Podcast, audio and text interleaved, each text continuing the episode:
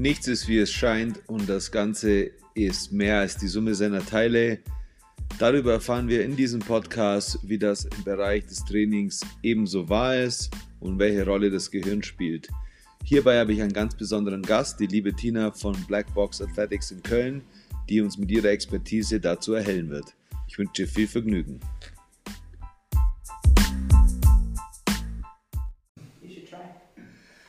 Ähm, herzlich willkommen an dich, lieber Code Jazz Podcast-Hörer. Äh, ich möchte dich zunächst in Deutsch begrüßen zu dieser Folge, um dir zu sagen, dass das die erste Episode sein wird, die ich mit meinem Gast in Englisch äh, führen darf. Ähm, genau, so viel vorneweg. Wir versuchen es in plain English so dass es nicht zu kompliziert wird, wenn es äh, Sachverhalte gibt, die wichtig werden, zu übersetzen auf Deutsch und wenn wir das natürlich gerne machen. Ich wünsche dir viel, viel, viel Vergnügen und viel Lernerfahrung bei der heutigen Episode mit meinem besonderen Gast Tina von Black Box Athletics aus meiner Geburtsstadt Köln. Aber es geht nicht um mich. It's not about me this time, it's about we this time. Tina, I welcome you. Um, Glad I'm here. Glad you're here. Thank you for having me and making the drive up yeah. from Augsburg. Um, it's never crowded along the extra mile. So I'm glad you take the time. Um, I have to say I'm really excited because this is something special for me. We had uh, the pleasure, me and Sebastian, to uh, have you on a movement session um, guest special with you two weeks ago. Mm-hmm, mm-hmm. Uh, and I must say I was really impressed with uh, the depth and the width of uh, the knowledge you, you were delivering. I just uh, planned on asking a simple question. Uh, it turned out to be like a lot of, lot of uh, useful, practical, but yet um, surprising and exciting uh, info you gave us. So with that, I would like to take the time and briefly introduce you. Mm-hmm. Um, so you How did we, how did we meet? Yeah, that's that's where I want to go back to because what you are doing now Yeah. and what you were doing back then when we met is two different things. And um, Was it at the Eleiko? Uh, the strength coach. this was it the first time? So I think this was like the very very first time. Yeah. Um, Yeah. But it was so insignificant that it from there it didn't change uh, anything how our, how our path like crossed. Um, I I really do remember you and Renee. Okay. hundred percent, and it's still the same situation. You're still jazz, and Renee is still like a Serbian assassin, even though he's German. But he looks like he could be Secret Service, you know, and he trains like that too, you know. He, You- he- you know- he's, he's a pro. There's no there's no misses in his training. You know who he reminds me of? Mikko Salo a little bit. Don't you think? Don't you think? The Sisu guy from the DDR. Listen, listen. the German You- Finnish. Yeah, but that's true. Yeah, you, you're right. Yeah. Mi- Mikko Salo, he doesn't compete anymore, right? He's like, I'm so far removed from the No. CrossFit team. Because But- Sale is just just grinding, grinding each day. Yeah, Still, yeah. he's he's who he was. He's doing what he did. Just grinding each sounds day. like Renee too. Yeah. Yeah, so for the listeners, uh, we're talking about uh, René Michel, my good friend. Um, we, I'm thankful we got to know each other at the beginning of our both uh, CrossFit journeys back in the day. I would say 2008 or something. Uh, and you know what? René has been at the CrossFit Games at the ranch. Shut it. In 2009 I don't know it was 2008 or maybe I, I or don't. seven? No, it was 2007. But Then, then, It's then, 2007. then it's the first games. Yes. Michael Fitzgerald, OPT, winning. Renee was there. Renee was he was competing. Shut it. He was competing on a team. Oh my god. You see, this is another thing about Renee. He's very, you know, just Renee is flying under the radar and will freaking snipe you out of nowhere. I'm telling you. Renee was at the games, yeah.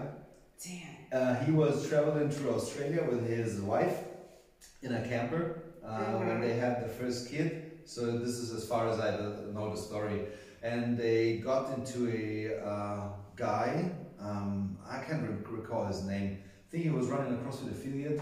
Yeah. uh, at that time, and then yeah, so so it happens. He said, "Yeah, I'm going to the games. Do you want to join my team?" oh, shut it. Yeah, that's how it happened. Yeah, Yeah. that's how it happened. See. Um, yeah, check out CrossFit CFD in Nuremberg, guys. It's C like Caesar, F like Friedrich, and D Dora. CrossFit CFD Nuremberg, René Michel.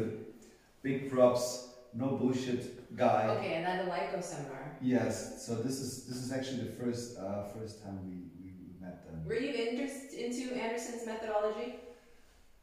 It was really opening my mind.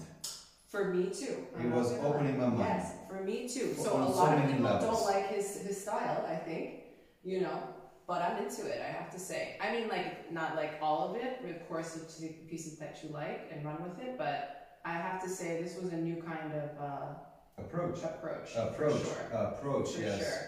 So were yeah. plenty of things. I remember uh, two things, um, especially. So the first thing that Wait, for the people who don't know, so Anderson, he is an Olympic weightlifter, lifted for Sweden, the Swedish team. he got silver, I think, at the Olympics back in I don't know, back in the seventies or what. But he, he he- was on the on the Yeah, podium. and then he ran the Olympic weightlifting school at Eleiko for I don't know how long or if he still does that, but Yes, but in between, I think he was uh, training the women's national team in Sweden mm, too. Okay. So this guy is the real deal, Yeah. hands-on experience yeah, yeah, as yeah, an athlete, as a coach. yeah.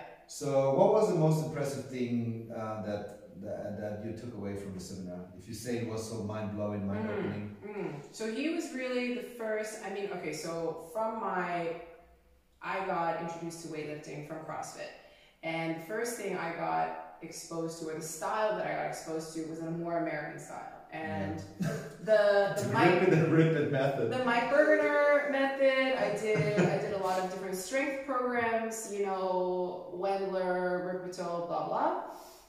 And when I met him, I was like, oh, this is a totally different approach, which I later learned is a little bit Chinese. So when I look at more of the Chinese philosophy of training, he uses a lot of analogies in Mhm. his coaching cues I love that. and not um, such a strict scripted dialogue of how to cue people, the steps that you have to follow.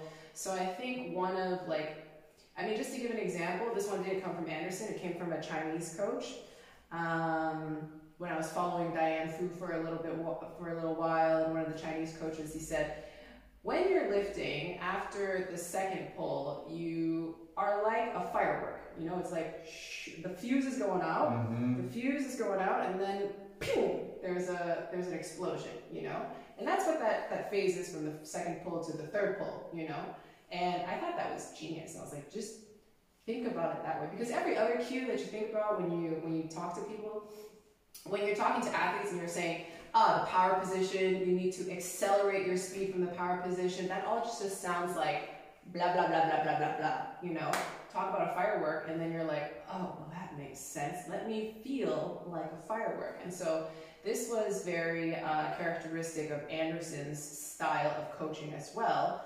And he also had bro- broken down exercises into some movement primitives. So there were um, primitive movements that fit into all other movements. And as long as you master these primitives first, then you can master all other um, accessory movements of these Yeah. primitives. So I was like, wow. I mean, Yeah. then that was mind blowing. So I don't know when that was, like 2012, 13 maybe? Yeah, I have to look it up on the It might have been 2000. Yeah, 12, 13 can be can be. I No, it's not 13 because we opened the gym, this one, 13. Must have been 12, yeah. Or 11, not 12. I don't know. Uh, what you just mentioned, um, this is what spoke to me heavily also. Um, so the idea, um, not only of the uh, fundamental basics, Mm-hmm. and then when he's looking at examining an athlete squat, Yeah. what he's looking for. He's Mhm. not just looking for the shape, because he was like really open to what the shape is, how a athlete would stand when he squats. Yeah. But he would look more to, and this spoke to us a few years later again, Yeah. the rhythm. The rhythm. That's rhythm. right. I was just about to say this. That was that was that was freaking awesome. Yes. And, and it made more sense uh, along the way because it means on, on, on uh, in your field of expertise, the neuro level, Yeah. it, it means a lot if an athlete owns the rhythm and can replicate it. Movement rhythm. Yeah. Yes, each Yeah. and every time.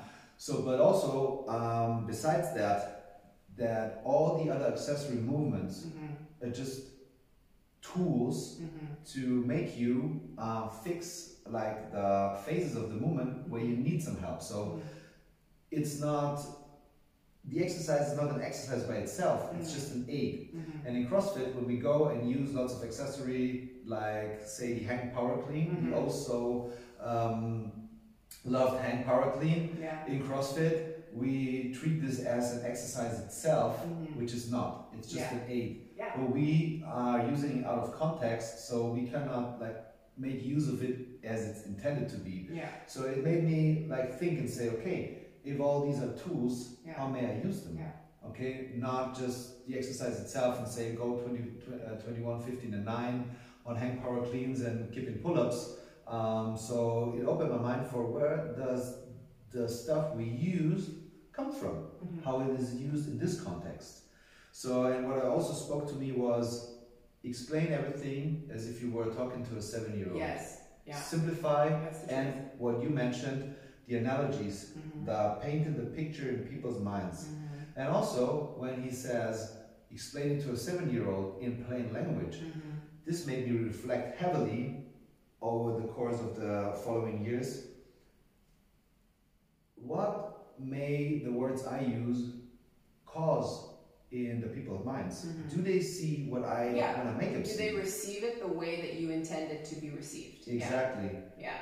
So, and up until now, this is a major point, and then, of course, as you might also have developed your shortcuts when giving cues, your Mhm. phrases you use over and over. Mhm. I think as coaches, we still need to reflect on the words we use and make sure by uh, making an empirische Studie, by watching the class, Yeah. what is the outcome Yeah. um, and is happening what I want to happen. Because the thing is, if we work in a group, it's eight people, ten people, six people, twelve people. Everyone is different, Mhm. so I just cannot like use my megaphone, Mhm. throw out my phrases and my Mhm. cues, and then Mhm. say I've done a great job because Mhm. This is the best I have after 10 years of coaching or 17 years of coaching or 5 years of coaching. But just keep um, watching what's happening. Yeah, it happens very often. I mean, that I introduce something new, and the first time I teach it, like 50% of people get it on the first time that I talk them through the cue, especially now, where I talk them through the sequence, especially now with Corona, everything is verbal. So you're not really getting close to Yeah. So, and what happens after the second and the third time of coaching it, you've tweaked the dialogue or the progression or the way you say things in order for the majority of people to get it. And this is this is a skill that's very important. And then you go around and fine tune all those people who need a little bit of a little bit of fine tuning. And I think if you take the most complicated exercises and you can figure out how to say them and present them simply so that 90% of the people will get it without you having to touch them first like Mhm. hold Mm-hmm. then then you did a good job try teaching a panda pull without uh, doing um, delivering too many words you know but So panda panda pull is a certain phase of a of a. I guess if I'm right, it's where you pull like under under bar. Is it right? it's a so it's a it's an exercise to help teach uh, the change of direction Yeah. So it's a, a dip, a pull, and then Yeah, a okay. reset. And but this, Explain that. Yeah, by just using words. Yeah. you just gotta count to five. You gotta be able to count to five, and that's it. And it's all about rhythm, which comes back to this point about Anderson. Like that was mind blowing when he said, "I want you to do," which we called as CrossFit's thrusters. He was he's just said a squat and a press, and we were like, "Oh, a thruster." He said, "You can call it whatever the heck you want." Okay, just go from point A to point B, and I want you to do five of them with rhythm, your own rhythm, your own internal rhythm, which you know once you start to learn about neurology, there's there's movement quality. Um, a lot of different parts of the brain contribute to movement quality, and um, being able to follow your own internal rhythm Mm-hmm. is different from being able to follow an external rhythm, Mm-hmm. and all of these play into your movement map. you know. So and library, and uh, this guy, I'm telling you, you know, great coaches. I also watched the coach of what's his name, uh, Nowitzki, the basketball player from Germany. Uh, Dirk Nowitzki. Yeah. His coach, there was a documentary on his coach. In these kids' uh, basketball camps, they would dribble to music. Mm-hmm. This rhythm aspect. So I think a lot of very great coaches, they have this intuition about things that are that work and are successful, and a lot of them have a neurological explanation. Yeah. So, as you may notice, I'm starting to get nervous and excited. Uh, I absolutely agree. Yeah. In addition, I would say that those coaches they started way before the knowledge that we're going to talk about in a few minutes was available broadly. Yeah. But I guess they came to observation because they did empirische Studien in their Yes, heads. that's true. Okay? Yeah. So with many, many, many, many, many, many athletes, they trained in many, many, many situations. They watched things happen, uh, Mhm. and they, through this close observation with real interest of learning what's going on, I think they came to conclusions what's going on and how to work with it without having this like technical neurological explanation. Hundred percent, hundred percent. So you know, there's a there's a movement happening right now for sure with Z Health training, um, where I got my education, and Neuroathletic, my mentor Lars created. There's a there's a movement right now happening in Germany. But you know, Lars, my mentor, what he always says, he works with. Um, nur Profisportlern and and Olympians and very high level athletes. And what he always said was, they were great before we got here. Okay, Mhm, so mhm. there is a bunch of coaches along the way and athletes who are doing stuff right, you know, and we're here just to help things along a little bit. So a lot of people were doing a lot of things right before this whole movement happened. So Yeah, so you see the wrinkles on my forehead.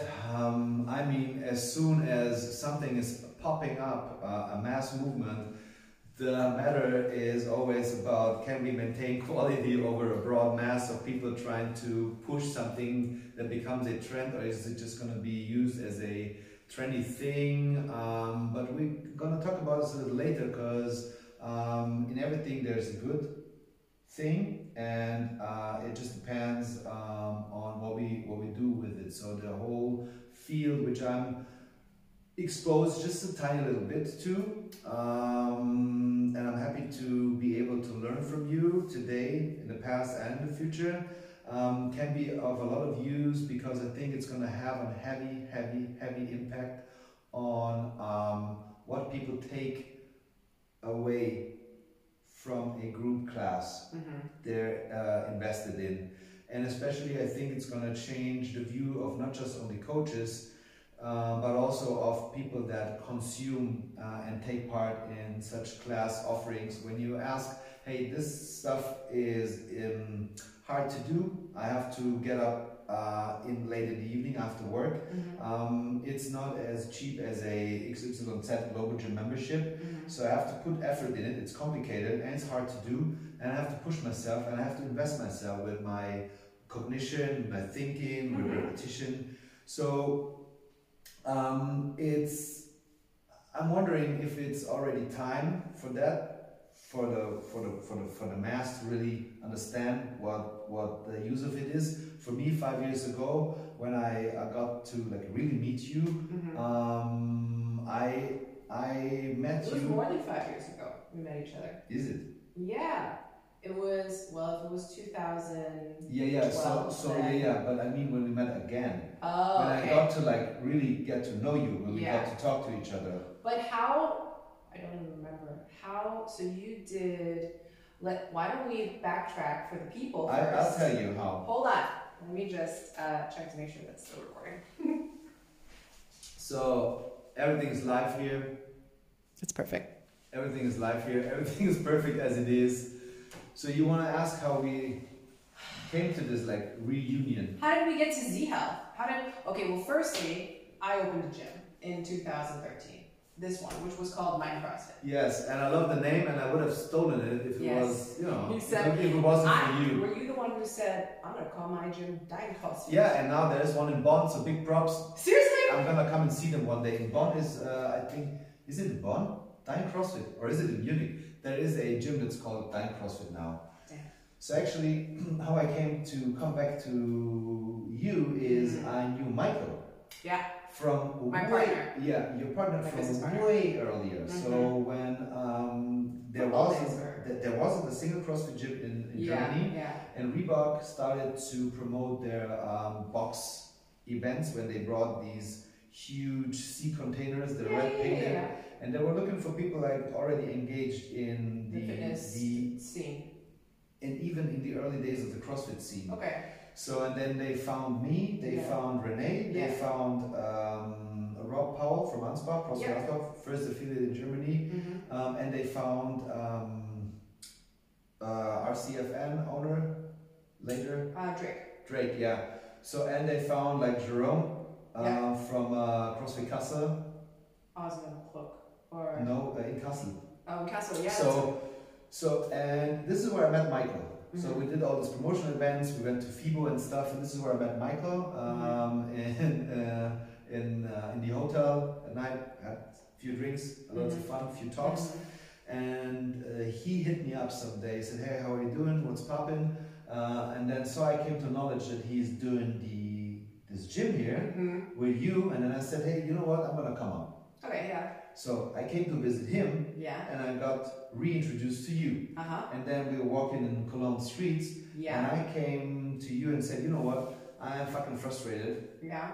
for some time now. Oh, I can't remember this now. I'm having flashbacks now. Yes. Yes. Yes. Now and I remember. And, and uh, why I'm having this frustration is because um, I had a close look, in empirische Studie in my head Mhm. um, during my classes, and I Mhm. was um, coming to the question, hey, are these people doing the best for their needs right now? And am I aiding in providing the, Mhm. the best to my abilities? Mhm. And I knew for sure that the answer to both was no. Because I, uh, along the way, acquired some more knowledge by talking to some great minds. But how did you know it was no? Did you see stuff in the classes? So the thing that freaked me out the most Yeah. was paint faces. Yeah.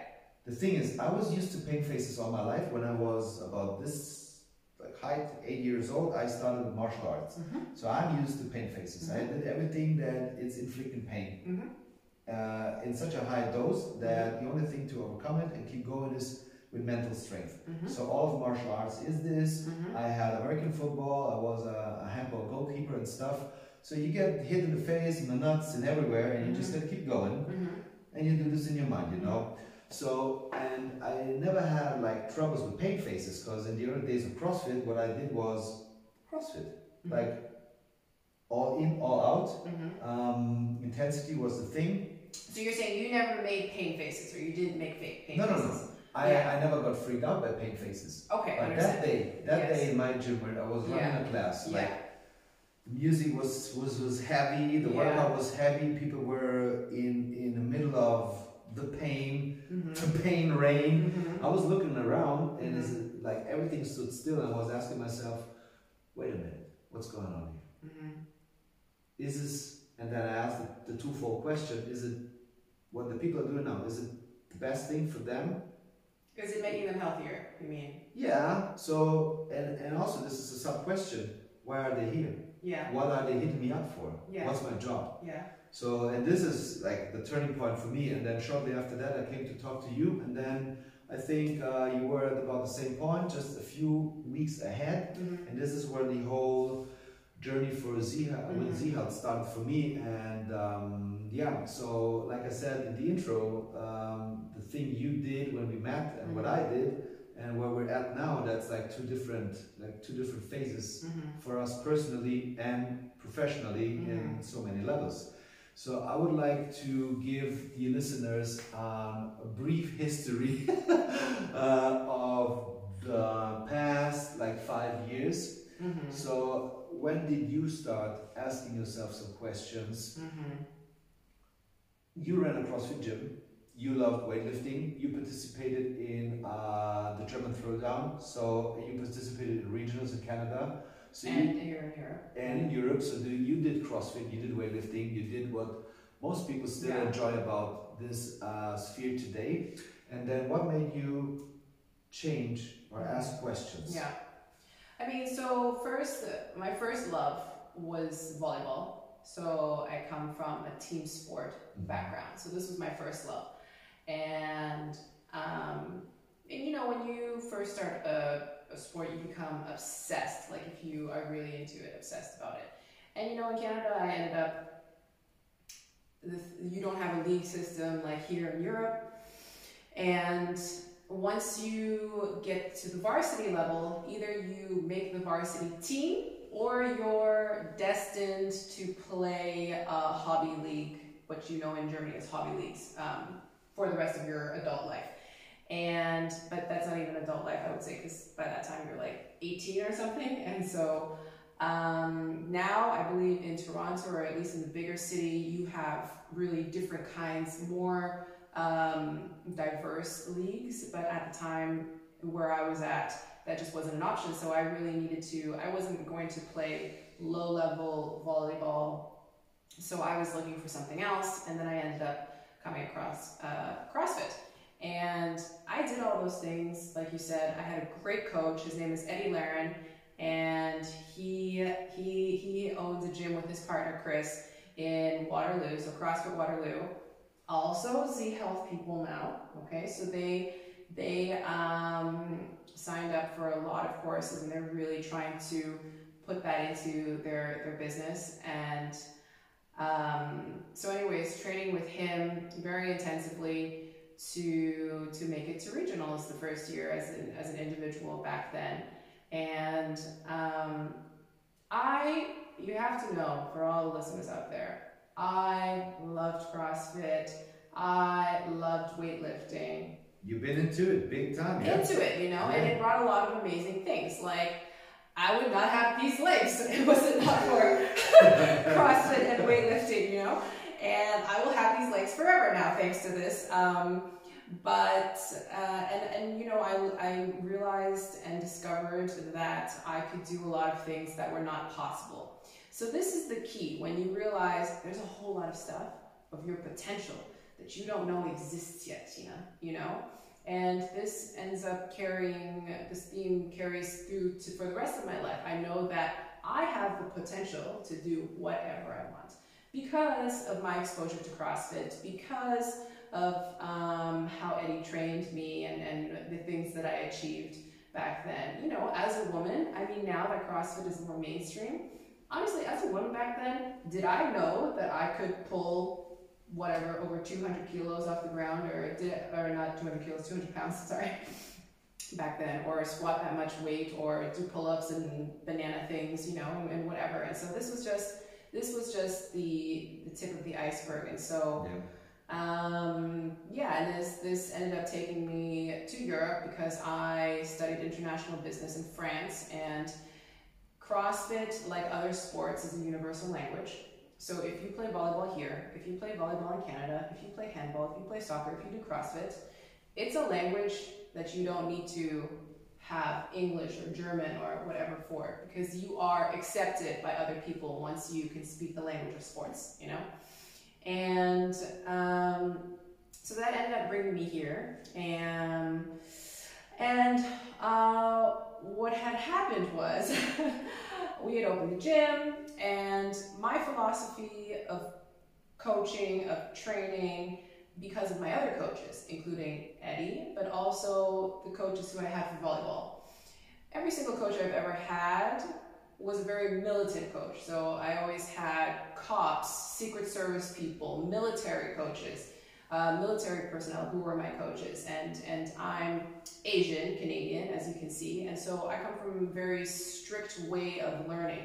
And so this is how the basics first, fundamentals, and you rep it out. And so I'm now a setter for volleyball, and it's all about repetition, precision, precision. It's like your margin of error is very small when you do when you do um, fine technical work, a I fine technical it. position.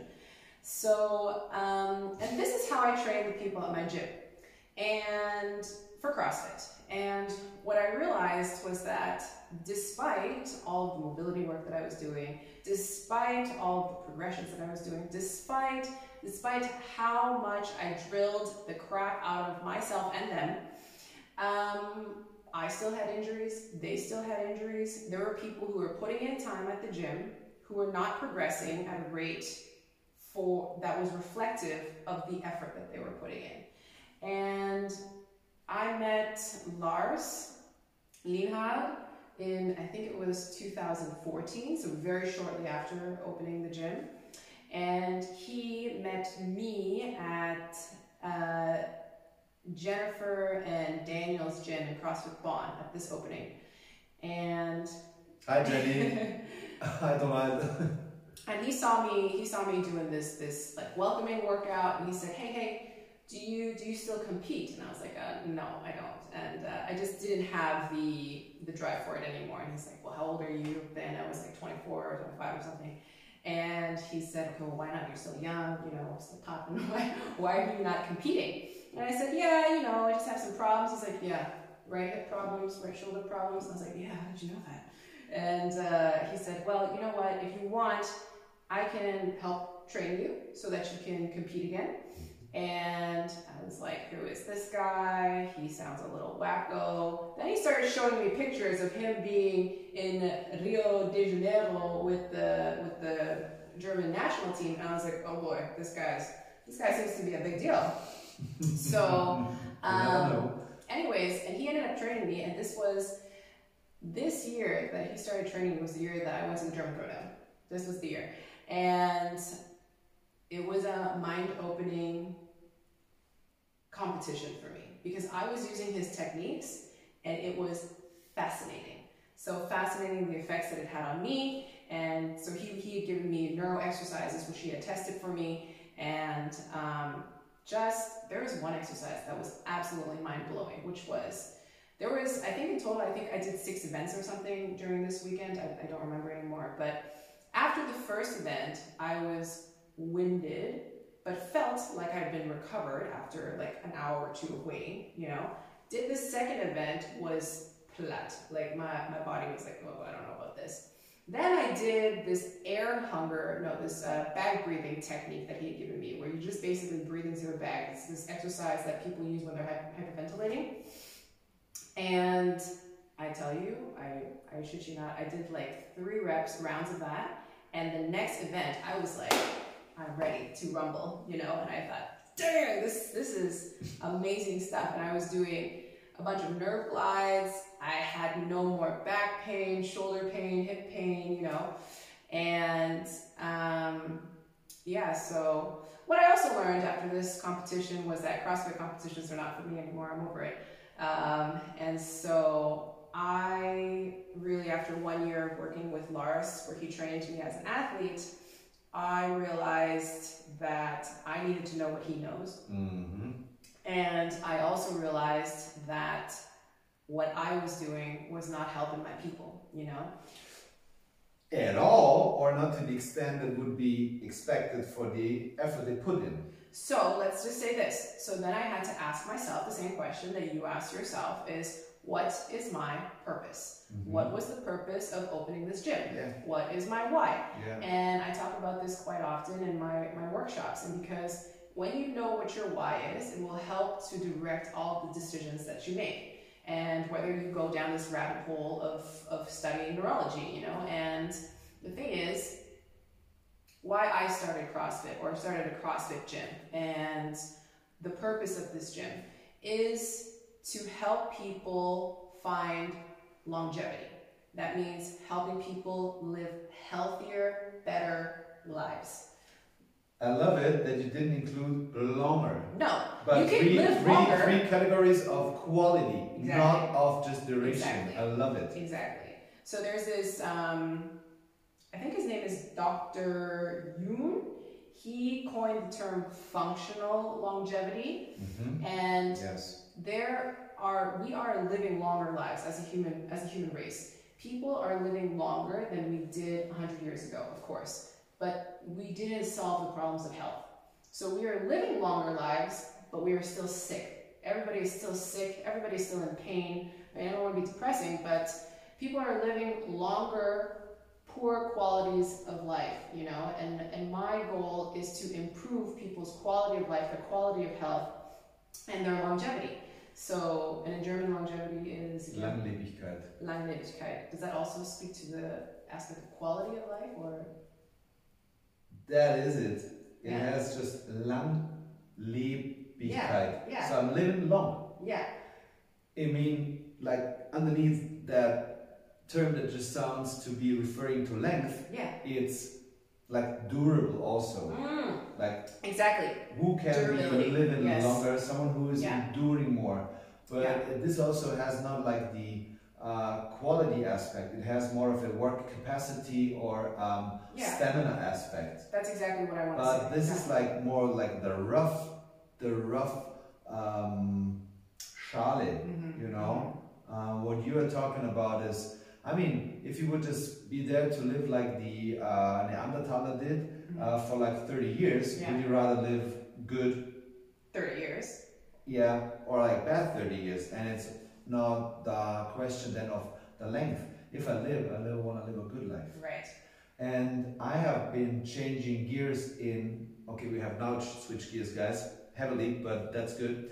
And I have switched gears in um, when having the initial consultation with my clients. Mm-hmm. And you know what? It turns out when we do the paperwork in the beginning, they all want two things. Mm-hmm.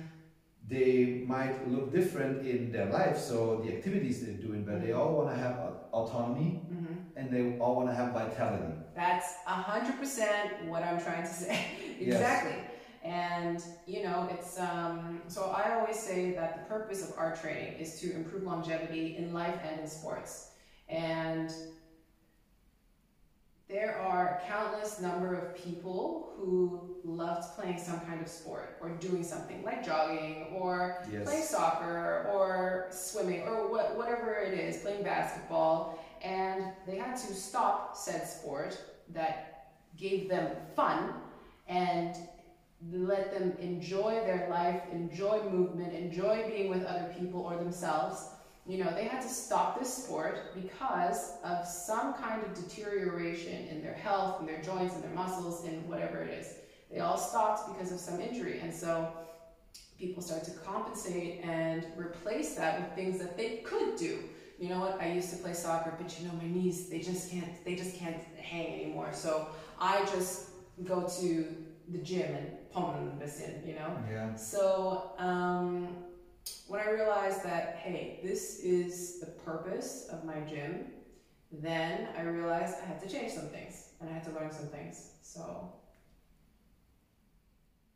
Can you repeat the sentence that when you come to terms with your purpose, with your Mhm. why, then your like actions, they're all Yeah. laid out. You don't it have helps to you think about it. direct the decision, decisions that you make. Yeah. And there is one other point because I'm never, uh, you know, I try to not be uh, absolutist. Uh-huh. So, see, I love my martial arts. I love all my team sports I did, and Yeah. they were at given times during evening times Yeah. in a vereins in a club setting. Mhm. So the thing is, when life responsibility caught up to me as well, Mhm. I didn't have as much time uh, as I wanted in the evening. Working in the fitness field for 17 years now, there is no Monday to Friday, Saturday, Sunday. Yeah. And there is no early or late. It's just you work when you work. So I had to stop this. So I also find out that some people that come from the sports background, and I think being in a club in a verein is way more old school. It was way more common back in the day Yeah. when uh, fitness studios, gyms were not so widespread and common Mhm. as a uh, Breitensportaktivität. Mhm.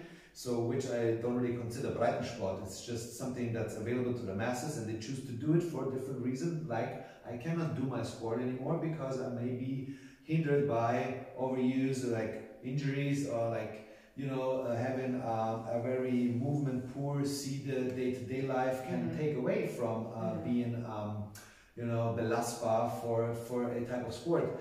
And also when you cannot make it to the club training times, to your team, team training times. It was what happened to me. So I had to say, okay, what am I going to do now that will remain me active even though I cannot go to my martial art training, my Mhm. handball training anymore. So now I was looking for something that uh, like um, like had the same stimulus. So I was looking for pain tolerance Mhm. training. So I was happy that I found CrossFit because it uh, it, it, it brought me back to that sphere where it gets physically so challenging that the mind, the, the mental game has to take over. And um, up until then, I found myself training in gyms, Mhm. not only because I started working there seven Mhm. years ago, Mhm. Um, but it was the only option. But I uh, like very soon found out that doing just the one thing, like the machine-based training, Mhm. it was not giving me the satisfaction. I loved it. I gained muscle strength. I enjoyed it to some certain extent. It was Mhm. fun. But Oh, I I went through like a whole Yeah. bodybuilding phase too. That's this it. was my introduction to fitness. Yeah, Next- when I was like 15 or something. Yeah, next Yeah. thing, next thing I went to was the uh, the whole group fitness thing where Mhm. they, they, they- it was good, but they suffer from the endless repetition. You know, it takes twelve weeks until they get a new choreo with Yes. new music, and everyone's moving at the same Yeah, rhythm and stuff. So Yeah. this was fun for a I while I also too. lack the rhythm to be able to Yeah, follow. So. spinning, hot iron, whatever it's called. I loved it. good I loved for it. two seconds for me.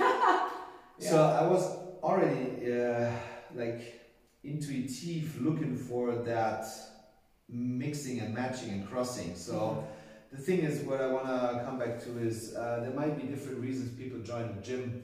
Uh, it's not just because they um, lost the ability to do the, to do the sport. True.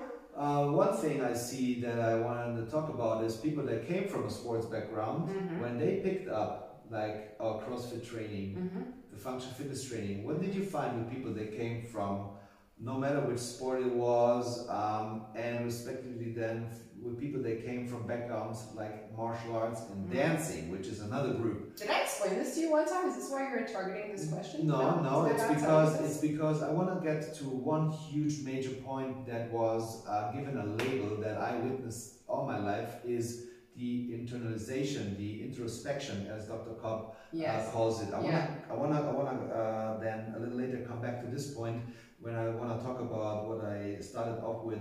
How can this training you are facilitating now, you invented, Mhm, you created, help so much more people with the quality of life Yeah. and the fun in functional training and with the joy of moving at all. Mhm. So, what did you find when you had a untrained person come to your to your training, pick up your training, like Mhm. in the beginning? Um, what do you find with someone that engaged in some type of sport, and what do you found with martial artists or dancers? Okay. So no, So I'm some- surprised you never asked me these questions before because I have very specific answers for these yeah, questions. uh, you must have because I think there's some underlying universal principles Yeah, that will lead us yeah. to the same observation you're going to explain now. So uh, one of the things that I mentioned before was how are people not improving at a rate that is reflective of the effort that they're putting in? What is the difference between me, who started CrossFit, and my my progression was like, phew, this, and then it leveled off, you know? And then other people, their progress is like this, mm, you know? And I was and I was thinking, okay, what is the difference between these people? Now, if you look among the most successful CrossFitters, they majority of them have done another sport before they got to CrossFit. They all developed their movement maps, all of their movement libraries. They developed this before they got to CrossFit. And very few competitive CrossFitters or successful CrossFitters were not former athletes of some kind. Yep. And then I thought, okay, what what is the canon? You know, what is then the movement primitives or the common the common denominators that make somebody more likely to be successful then? So, and it comes down to diversity of movement and when you break it down from a neurological perspective, there are different systems that one needs to target in your training in order to set yourself up for success.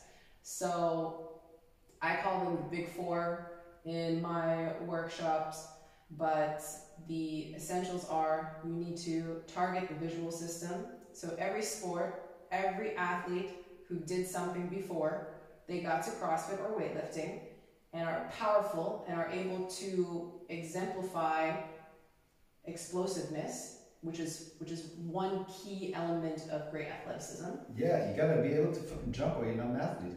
Right, right. So, and they all did sports that required a lot of visual skills.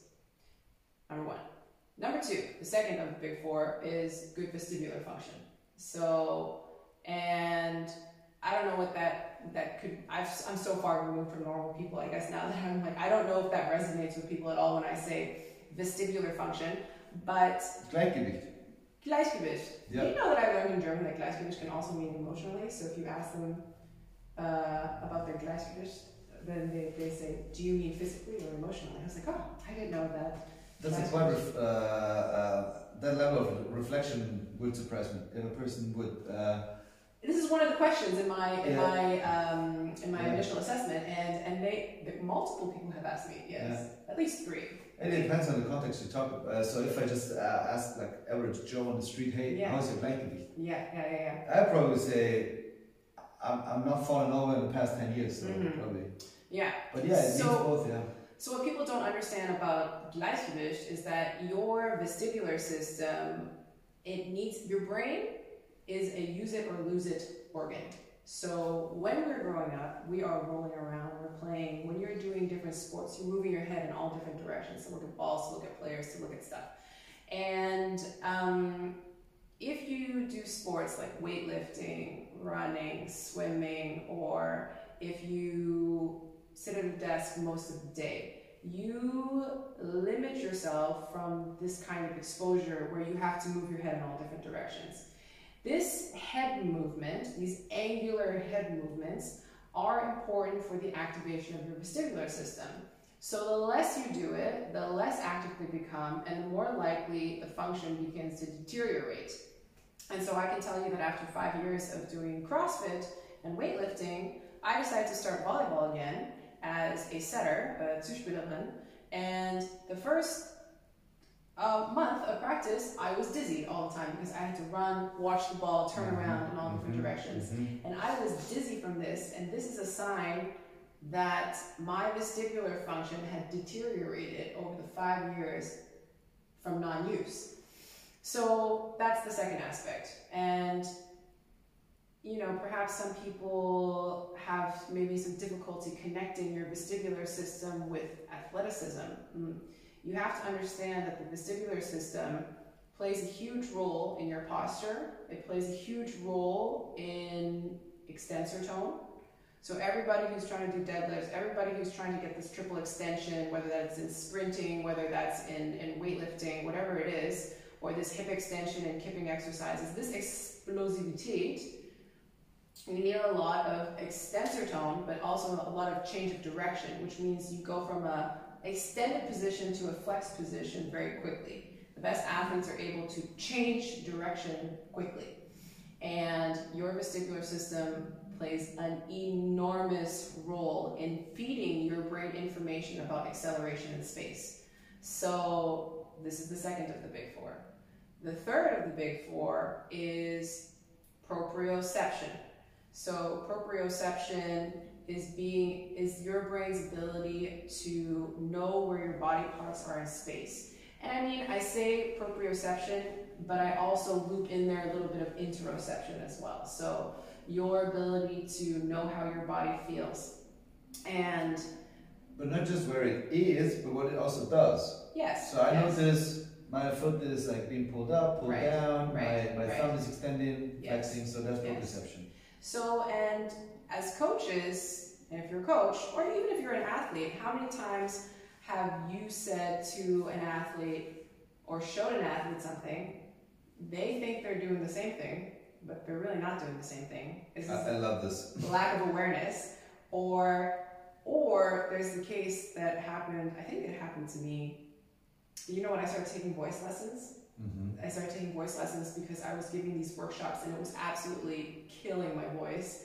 I was, I, I get, uh, what did she call it again? Like a smoker's voice, kind of, you know, so it, got, it get, gets really raspy. And so she was, Joplin. exactly, and she was making this sound. It was one of these voice warming exercise, warm up exercises. And I knew, as soon as she made this sound, I do not have the movement map for this in my in my face. You know, I was like, hold on a second. I need to look at your tongue to see what you are doing because I know that I haven't developed the proprioception or the sensory motor feedback loop for this movement or this sound, because all sounds are, are movements that, that your, your throat and your tongue make. And, uh, and this is, if you want to help people improve movement quality, you have to train first their aptitude for movement, you know? Can you explain the word aptitude? Their ability or their potential Yeah. which means you have to train their proprioceptive and interoceptive system so that they are aware of their body more you know and one of the things i tell coaches very often is we need to shift from using motor cues to sensory cues instead of saying put your feet here or just move your foot out say instead Place your feet where you feel the most stable, where you feel the most stable. I love it. Then you start to, there's a cascade of internal questions that you can watch go through people's brains through their eyes, you know? Feel? Feel? Do I The feel? first- Have I felt? The first, how, how does yeah, feeling work? exactly. Sorry. No, exactly though. Yeah. The first question they ask is stable. Do I feel stable? That's the first question. Yeah. What is stable? Am I stable? You know? Yeah. Okay, well, how does my foot feel here? Do I feel stable here? Do I Now we stable? go into what the fuck are we talking about? If you Mhm. say stable, what is Exactly. everyone thinking, feeling, knowing, reflecting Exactly. on, on this? So this is what we are starting initially. So we as coaches, when we say stand like this, when we say stand shoulder width apart, this is what I knew as the prime squat instruction Yeah. when I came to CrossFit, and this was heavily changed by names like Tom Merrick from uh, Australia and from um, also from uh, Anders Linsjö Mhm. from Sweden. Um, what do we want from those people? We actually want them to feel stable Right. and even more so comfortable also. Exactly. Okay. Yeah. So yeah, So, you know, and the other thing is about the cue shoulder width apart is, you know, everybody is a different length. They're all different sizes. You have different femur lengths, tibia fibula lengths. The broadness of your shoulders has a little to do with your hip and ankle mobility, etc. You know, so um, but that's good when we like start asking the question, why shoulder width? And we ask this as coaches in a bi-directional way. Why shoulder width for those people? What is the benefit, benefit for them? And why do I ask for shoulder width as a coach? So what is my expectation to, Mhm. to see happen? Mhm. So then the coach starts reflecting on what am I doing? What's my purpose of Yeah. giving this instruction? And the people start reflecting on what's good for me actually. yeah. So Yeah. now we start getting a connection Mhm. and a cooperative coaching process, which Yes. movement coaching also is, and that leads to uh, like really, really depths. Because what is someone perceiving as stable, as Mhm. comfortable, Mhm. and why are those people standing differently? The Yeah. one is uh, anatomy, and the other one is neurology. Mhm. And then exactly. how, how we enhance um, this and make people like access a. And I love that you said not just the ability to move, but the ability to reflect on how did I move? Did I achieve my goal? Yes. This feedback loop, and now we're going And- deep, and that's where we need to be actually. And you know, like it sounds a little bit like mm, maybe for some people too philosophical. or it's too- not. It's not. It's hands on. It's practical. Let, let me just say I'm that. sorry. that- Getting, getting fired up. No, here. no, that I because some people could think, okay, that's like way too philosophical. The process takes longer than saying, hey, just move your foot out like five centimeters to the right. Okay, that's great. You know. You, you could you could give this cue an Right. instruction because you as um, like let's say you described this before. Um, this is like intuition that comes from practicing and Mhm. trying. Mhm. You could see a person and have a, a glimpse on their anatomy, um, the proportions of upper body, lower body, the limbs and stuff, and Yeah. say okay. And then it, it looks and it works just perfect. Yeah, you, You know, could do you, this. you, you could do this You if could you had the this. experience. You put in But the the hours. thing is, is that the most I'm up about results and I'm about effectiveness and efficiency. If I did this, it is efficient for the moment. But it did not teach them the principle. Yes, you you you force the fish in the mouth, and they're gonna be hang- hungry each and every time. Yes, Okay. exactly. so and also, and now this is when I get resistance when coaching if I don't get the um, allowedness to teach a principle. If I go to a person Mhm. and I want to apply a principle Mhm. that requires for for the people to understand what I'm about, about to do, and to take them with me in this cooperative coaching process. Mhm. So most people expect in a setting that we were used to in the past to Mhm. just give the cue, and this is how we were taught to by different providers Oh, of I was education. taught to They said execute you- and not ask, yeah, que- ask Yeah, questions. yeah. You So- have you have your three cues, and Yeah. this is what you tell the people, and people e- e- ex, uh, expect that, especially when they've been to different gyms. They they just want to consume the instruction, execute, leave it there, and go out. But Yeah. this is not making a good common ground for picking it up next time from where we left off to have this creation, not just consumption Mm. of a thing that we want to get to. But this also then raises the question to the athlete: What is your why? Mhm, mhm. Why you're here? What you want to achieve long term? So again, this sounds philosophical, but if we put in all the effort and things are hard to do, um, and we need to work on them, and we've decided as an athlete, as a member, to not go to um, a global gym and go on the um, Yeah, yeah. cyclical thing, we decided to choose the most complex and hardest training Mhm. uh, because there is this pain tolerance and there is all the variety of movements we need to master. So you made the decision, you chose this training, now you need to participate uh, in an appropriate manner, which Yeah. is what we're just talking about. But I think it's also, you know, your your coach's a coach's job to present to the person what is important, you know.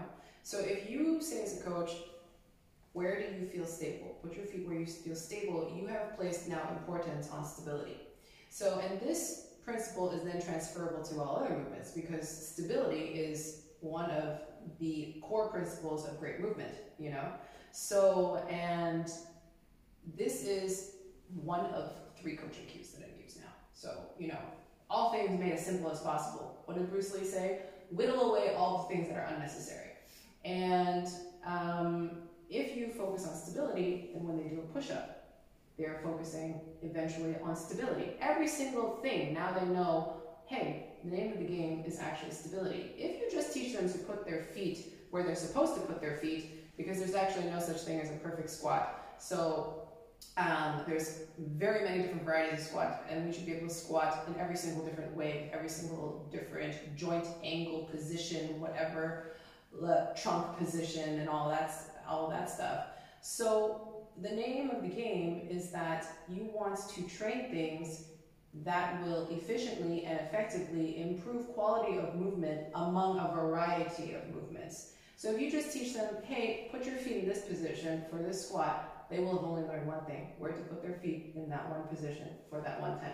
I love it, I love it. Because where this very absolutistische um, kind of indoctrination comes from,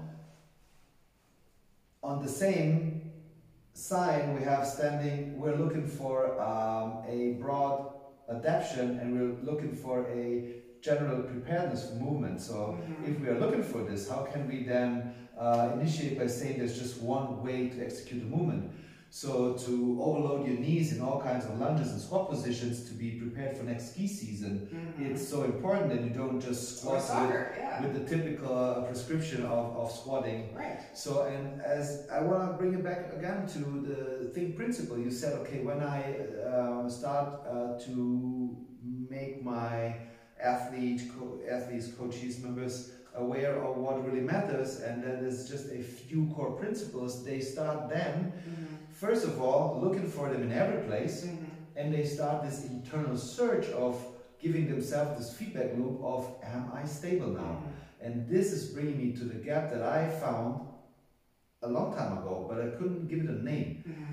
And Dr. Cobb, in a little chit chat during a break, he said this one term, and I fell Dr. Cobb is the founder and you know genius behind Z Health, which is where all of principles of what I'm talking about right now and that I've integrated into this whole new system of training came from. So. And he's, he is a cool dude. He's Awesome. such a cool dude. And a martial artist too. So yes, Love this guy. And tennis player. Yeah, he um, he he used the term um, interoception, Mhm. and then it clicked for me big time. Mhm. And the gap between I am intending to do this movement because I saw Tina do it or she told me do it, Mhm. and now I'm doing something, and um, I have the feeling it's happening, and my coach is looking at me making this face like, really? That's my face all the time. Yeah. So and I'm not wondering why, but we're, we're not we're not trying to f- like you know spread guilt and shame. It's we've all been there as an athlete. In when I attempted to to do new things, Mm-hmm. When I was attempting to ride a horse, and I was told by Yasmin, my riding coach, to keep my heels down, I I, I shouted back at her all the time. and Said.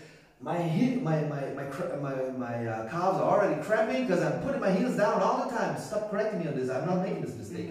Then I saw a short video, my heels are up all the time. Mm-hmm. So you know, we we know this But we here's start the something here's new. a lack of proprioception. Yes, but And had Yasmina known better, Yeah. she would have focused on your feeling of having your heel down or up and differentiating these feelings first. have I known better, I would have just looked down on my heels to give myself a little feedback. So you know, this is not about You could have just done this. you It's know, it's not couple guilting, shaming, of course. So this is where we're looking for solutions to problems we are empirically uh, finding when we do our studies in our heads. So the mismatch between I attempt to do this and this is happening and I am not aware of this mismatch. This is the lack of interoception. Yes. It's not lack of awareness. I have, I was trying to be aware. I was being aware of my heel is doing something, but the feedback loop was um, not uh, such that I could realize. So what I intend in doing and what I am doing, and then what I think is happening is not matching. So that's more proprioception. Interoception would be that you feel shit doing this because your calf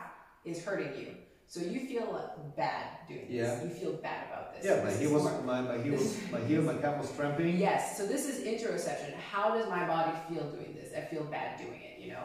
And proprioception is more, okay, is it where it's supposed to be, actually? Yeah. Um, and so, you know, and I use this method a lot where I teach people, for example, let's say we're doing some scapula pulls before we do some ring rows.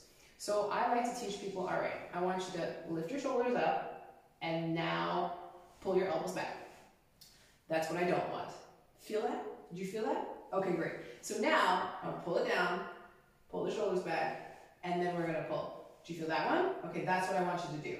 A versus B. So you have to sometimes Ah, differentiate okay, so so so not like um, what's happening in the mismatch there, but um, like a sub quality of proprioception, like how does it feel doing this and doing that. Mhm, mhm. All right, I get it, and I love it even more then. So when we have, you want to add to that?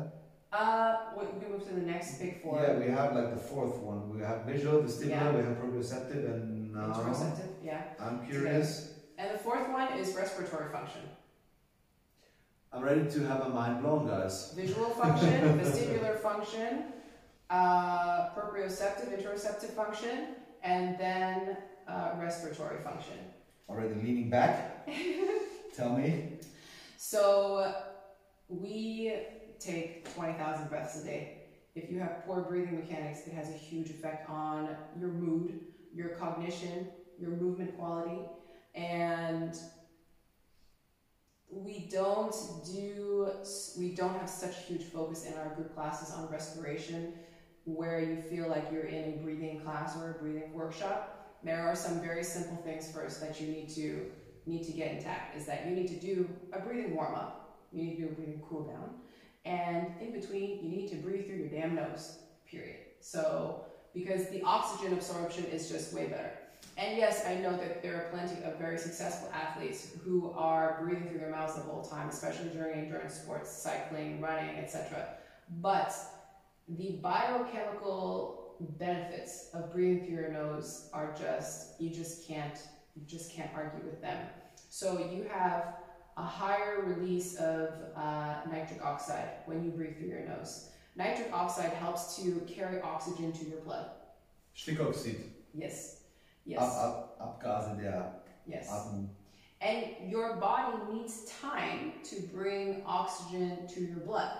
So the problem is, is that when you're breathing too frequently, you do not give your body enough time. And if, especially if you're breathing through your mouth, you start to practice hyperventilative breathing patterns. And you feel like things are more effortful than they actually are. So Can you say that again? Exercises or movements feel more effortful than they actually are. When your you perceived rate of exertion is higher when you breathe through your mouth as opposed to when you breathe through your nose. Granted, there are people who have problems breathing through their nose, Yes. like structural problems. yeah. So they do feel more panicked when they're attempting to only nasal breathe. But this, of course, can be trained. So, I mean, first step is just breathing pursed lips out through your mouth and eventually trying to do exercises for as long as possible, only breathing through your nose, working at a pace where you can breathe through your nose. And then when you no longer feel like it is comfortable or the threat level is just far too high, then going nose mouth. Yeah. So it would, I mean, I have so many examples of people, of, so with my private clients, breathing is such an important aspect, especially when you're recovering from things like brain injury, concussions, when you're um, recovering from a stroke or a heart attack. So these are the kinds of private clients that I have. If you have chronic pain, I had one sprinter, he had constant groin pain, and we had done every single thing. I had analyzed his running, I had I had tested his vestibular system, his visual system, his proprioceptive system, we had done nerve stretching, etc. What helped him go from constant pain every single day to zero pain was taping his mouth shut when he was sleeping at night. He put a piece of tape on his mouth, he slept with it on. The next day, he texted me and he said, I don't have any pain anymore. So that was astounding. And we had worked on his breathing mechanics. And I thought that because he was a runner, a sprinter, 800 meters, you know, I thought that he probably had great cardiovascular function and, and that he had great breathing mechanics. Boy, was I wrong. This guy mm-hmm. had terrible breathing mechanics. We do something called a functional inhale exhale test where you try to breathe in as slow as possible and then breathe out as slow as possible. And his was an inhale of six seconds and exhale of five seconds. Anything under 10 seconds, you can be uh, clinically deemed as having respiratory dysfunction.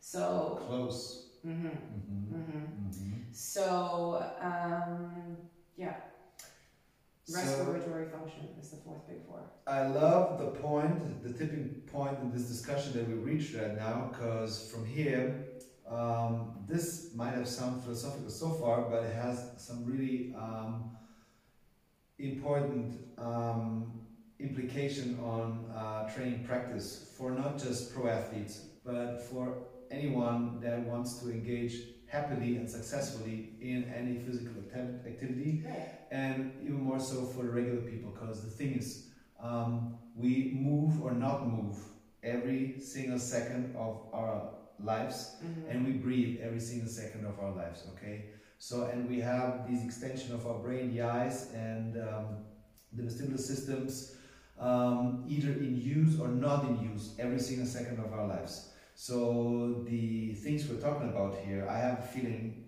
can be like in so many ma- many ways more impactful than just in training practice where you're looking for a specific outcome. They can increase life quality because when you sit there at the screen in your workplace and then also at home uh, and then in between. So you have this limited um, distance of your vision. You have this limited activity of your eyes. So when your head is still by sitting walking or lying all the time so the head is not moving. Yeah. um, and then we, we have this limited range of motion um, during day and we walk very little. So we have a little use of our proprioceptive system and the respiratory issues also when we have this collapsed position. We're losing the ability to do like our natural breath. So i mean everyone is affected by what we just talked about. And i know that you put a great deal of effort and i get goosebumps right now. I would like to show it. And it gets me every time. Because what got me say I'm gonna continue my Z Health and neuro, neuro journey a little later in time because I have different things to do and this is way over my head right now. You continued this journey and you put like all kinds of effort, monetary, time, brains, everything, Emotional effort. emotional effort, and you went to great, great lengths and pains to make happen what is reality now. Mhm. And by that, you've not just changed what you do as a coach by changing your competency. You've not only change what your gym is offering, who the clients are, and what the benefits for them are, but uh, along the way, you have developed a system which simplified all the concepts and brought it from hey, we use this in rehabilitation Mhm. for patients that were almost hopeless. We Mhm. use this in high demands, low margin for error settings, like uh, in um, pro sports. You took the principles and said, How can I make this available to the masses? Mhm. Because you found your why, which was to Yeah. increase increase life uh, quality for as many people as possible. Mhm. So, and because this shit is complicated, deep and wide and hard, I really can't uh, appreciate and recognize you enough for having done the work. So, and you have created something, it's called Crafletics. It's a type of training, a offering that I want to have you talk about that you solely, like mostly offer in your gym now. And I had the great, great, great pleasure of attending your online seminar and your in person seminar. And the learning was huge, but the joy, the Mhm. fun, the satisfaction I got from engaging in those masterclasses we did, the breakout sessions, they just reminded me of the days when I was from young age in my sports, team Yeah, sports, and had this joy of movement and being fully immersed into the experience Yeah. and all the things we just mentioned the Mhm. visual the um, vestibular the respiratory and the proprioceptive were just working without us even noticing because they Mhm. were required by the type Yes. of activity Yeah. so if you want to give a brief if possible uh, description about Crafletics um, how did you come to it and what is it doing for the people and right now i want to ask you if you would be okay having a different episode of the podcast where we just in depth talk about Yeah. Sure. Yeah. um, because I think it can be explained sufficiently in just like two sentences. But if you would um, attempt, so yeah. so what is it? So, Crafletics is a training methodology that I developed to integrate some different types of training strength and conditioning, the old school, athletic training, a little bit of CrossFit. Okay, a little bit of CrossFit. Yeah, good. CrossFit changed my life, and your man would say CrossFit changed my wife, at least the legs. So and uh, neurotraining or Z Health, or Yeah. neuroathletic. So, Craftletics integrates and blends these training concepts into one efficiently delivered one that was specifically created for group training. So, and of course, you can you can do it as an individual as well, but it was created um, for groups to be able to be delivered to a large number of people. And um, like you said, the big four, these are the common movement denominators. These are the things that will set you up for movement success. Um, whether you're just aiming for GPP, general physical preparedness, or you're trying to, to be an elite athlete. The big four are the movement denominators. So they are the they are the essential, the nuggets that you will need for a great foundation. And they are, um, so visual training, vestibular training, proprioceptive training, they are all seamlessly integrated into this training methodology. So I, I talked about it a little bit with the proprioceptive system. This can be trained through how you deliver your coaching. What you say will either train the interoceptive system or the proprioceptive system. Your progressions will either be sensory focused or not. And visual exercises um, are integrated through different eye movements that are present in throwing exercises or e throwing and catching exercises. So hand-eye coordination, foot-eye coordination, and they are presented in a way that is accessible to the person who is afraid to catch a ball. The tip is to use beanbags, things that people are not afraid to get hit by, um, and larger objects. So, so no buses or cars, guys, okay? you just, yeah. um, and vestibular function, making sure that the types of movements that people are exposed to will activate all of the different aspects of your vestibular system. So you have to move your head in every single angle that the vestibular system is capable of measuring. So if you have to tilt your head like this to activate your anterior vestibular canal, you have to think of exercises that will move your head like this. Otherwise, you will never activate it.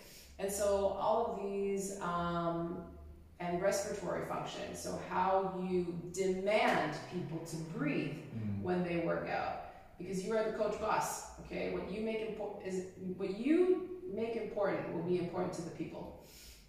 So if you constantly are on their butts about finding a breathing rhythm, breathing in through your nose and out through your mouth, if possible, nasal breathing the whole time. You starts to slowly, slowly get people to change their habits, to train the big four functions, and especially with respiration, at some point, people are going to come up to you and say, Tina, you've been saying this like at least 10 times every single class, and I need to breathe through my nose. But I have to say, it's not possible. And they're showing me, you know. And then you get to at least open up the conversation about, okay, you probably need to wear a nasal strip, you know, I know it looks dorky, or talk to them about whatever problem they're having um, in their nasal passage. So yeah, so that's that's uh, craftletics and one of the most important aspects. So other than all this, I guess technical neurological applied neurology um, uh, structure that's behind it, is this aspect of fun, like you mentioned. So yeah, the side effect of fun was a huge. He was. He was. let's just say him and Renee were up here. We're having fun. I have a couple broken lights because a lot of broken lights when people having so much fun. So, um, and the thing is, your brain needs fun, play, novelty in order to be healthy. And if this is absent in training, not only is this very hard to sell, um, it's not sustainable. So it's not sustainable for people to want to continue doing this for a long period of time. So it has to be fun. Yeah.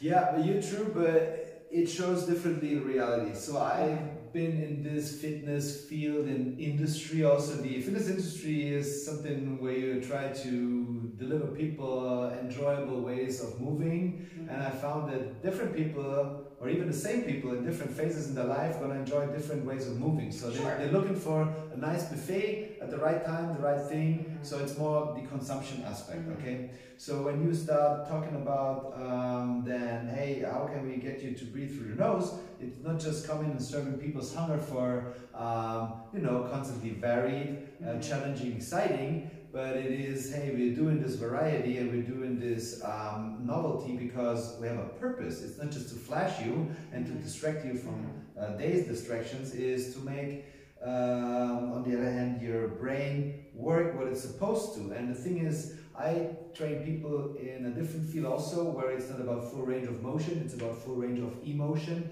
And I find when they have the lack of novelty mm -hmm. in play, uh, in activities, and they reduced all this to just fulfilling the roles and responsibilities of day-to-day life mm-hmm. they get poorer and poorer and poorer in emotion and especially those emotions like joy like um, satisfaction mm-hmm. um, when this mixes with the pressures of day-to-day modern uh, work life mm-hmm. then we have the recipe for disaster and this is what we see nowadays that people that even though they are participating in something that is joyful they can't express it mm-hmm. they feel kind of compressed um, like not not expressing this. So I'm asking myself, is this because they lack the um, ability to express joy, or is it because joy has like gotten somewhat tabooisiert, so you Mhm. can't uh, openly express joy unless it's Bierzelt or a festival. Mhm. So depending on context. So this is what I um, found myself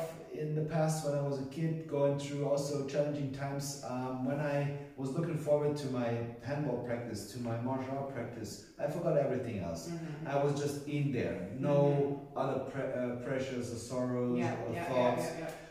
So this is something really important because when we look at day-to-day modern life, it's so that we all have ro- roles and responsibilities, but when are we really ourselves and when are we really free to be what else uh, we want to be? So not a role, not a responsibility, not delivering, Mhm. just being there and, and, and, and enjoying the moment. And this is what I This felt is- with your yeah, type of training This is super it's important. just joy even Yeah. though those are exercises Mhm. um, and they have to be um, done well Mhm. um, to work Mhm. um, while doing so it's still a lot of fun even if you mess it up it works for you to some extent but it's still 100% fun all the time Yes, and so I, and this is another art of coaching that I really um, try to mentor my coaches in. And the, in order for people to have fun, they have to feel safe. yeah This is first. So, how are people going to feel safe in your environment? Because this whole the ability to express joy or taking away this taboo of expressing joy, people have to feel safe and comfortable in order to express joy. And mm-hmm. you have to and when do you when do you laugh? When you look stupid okay? When when you do something and you, something goes wrong like you're throwing something there is a potential or a risk of things going wrong and you're hoping to god that it's it's not it's not going to go wrong and this makes it a little bit fun a little bit exciting you know and people people have to feel safe so we talk about the threat bucket and how can you make an environment feel safe for people and also having an environment where people can be who they want to be. Listen, you want to lift something heavy today? Let's do it. As long as you feel stable, let's have at it, you know? You feel tired today and this is this is the best effort that you can give today. That's cool. Just listen, I'm just happy you're here, you know? Just just do your thing, go at your pace. Today is one of those days and you know, you have to really find as a coach like where is the line where that person needs a little push and you already see okay they're doing their best but their stability their postural integrity is starting to go we're going to ease off a little bit just tell them it's okay for today you know so and um, you have to be able to set up exercises in a way where people can work together and not feel like they're letting anybody down. You know they're working to their own capacity and you have to be able as a coach here you have to be able to look stupid in front of people. So i find that there's a lot of coaches who feel like i need to be an exemplification an example of extreme fitness. I need to look a certain way. I need to i need to be able to perform a certain way but you know what is important for people to learn is that some exercises are hard so i will show an exercise and i'm like oh my god you guys that was exhausting you know, or I'll be throwing a, a ball or showing some kind of coordination exercise. And you know what reality is?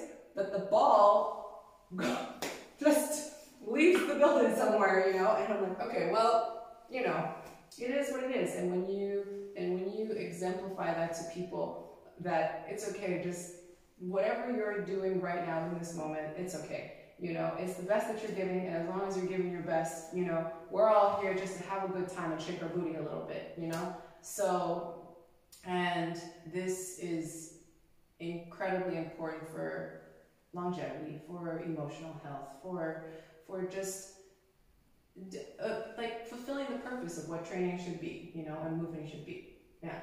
And actually living should be because in Mhm. the past three minutes I was listening with two ears and two brains and two hearts. He The has one- this face where when you're saying something, I was he's looking at me with these eyes. like- Yeah, so the one, the one, the one ear was listening and hearing the message. Um, card full. When it comes to training, Mhm.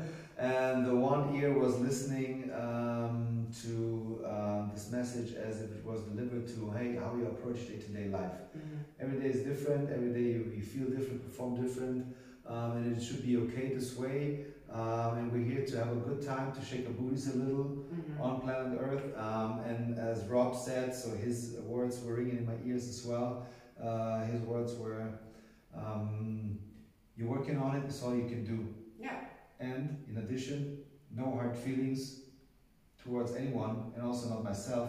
I'm just doing time. Rob is from CrossFit Ansbach. Rob is from CrossFit Ansbach. And Tina, we reached like a level of discussion now where I say I think it gets clear to the listeners that there is more to movement and training than just um, performing the movement Mhm. um, and trying to increase performance. It's about well being and Mhm. being well. Mhm. Longevity uh, as expression of autonomy and vitality. Mhm. Uh, and this, I think, is not a trend. I think this is something, um, a foundation for each and everyone's experience we have on this planet. So I would like to um, explore in the future um, certain just single concepts, like we did on a movement session we did. And right here, I also wanna I wanna have it on tape. I wanna ask you, would you be willing, when your time allows, to go over single concepts? Um, whenever we find the time, like we did with the uh, arthrokinetic reflex and what this uh, means for people and the implications of their training, I would your find neurologics uh, yeah the sessions. yeah the neurologic 101 neurologics 101 is uh, is an idea so you Yeah. can think about that if Yeah. you would, would like to We I think that. this would be of great use to um, it would be to the benefit of many Yes. This was a fun conversation, I have to say, from the OG CrossFit times to yes. to now. no uh, no agenda in this talk and also no uh, plan. I want to thank you really for taking a lot of your time. Uh, i know you have many things going on let alone with the gym we're in and also prepping your seminars. You can see it's being renovated right now. uh, i love it i love it This chaos is all black. and order order and chaos Right. i'm to put all the information people need to hit you up and find Yeah. out more about your work and your gym here in cologne um, and again thank you thank you very very much Thank you so time. much for this conversation. So bye guys, this one's the first ever English episode. Um, yeah, if there might be any questions to some concepts and stuff, so leave a comment in every every way you want.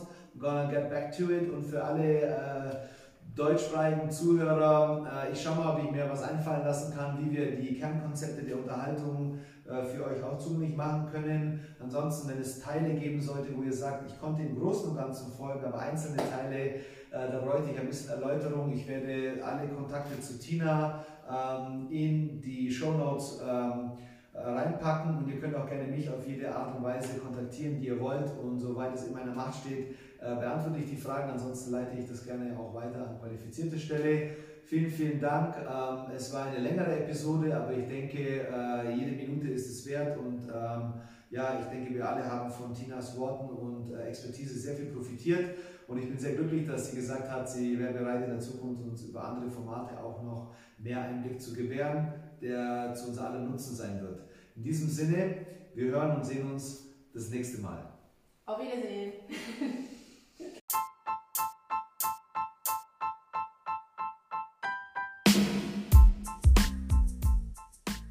Alright, guys, vielen Dank fürs Zuhören. Wir hoffen natürlich, dass ihr das nächste Mal wieder dabei seid. Vergesst nicht, den Podcast zu abonnieren, uns gerne eine Bewertung zu hinterlassen und wenn ihr Spaß und Freude dran hattet, natürlich auch unsere Inhalte zu teilen. Stay tuned.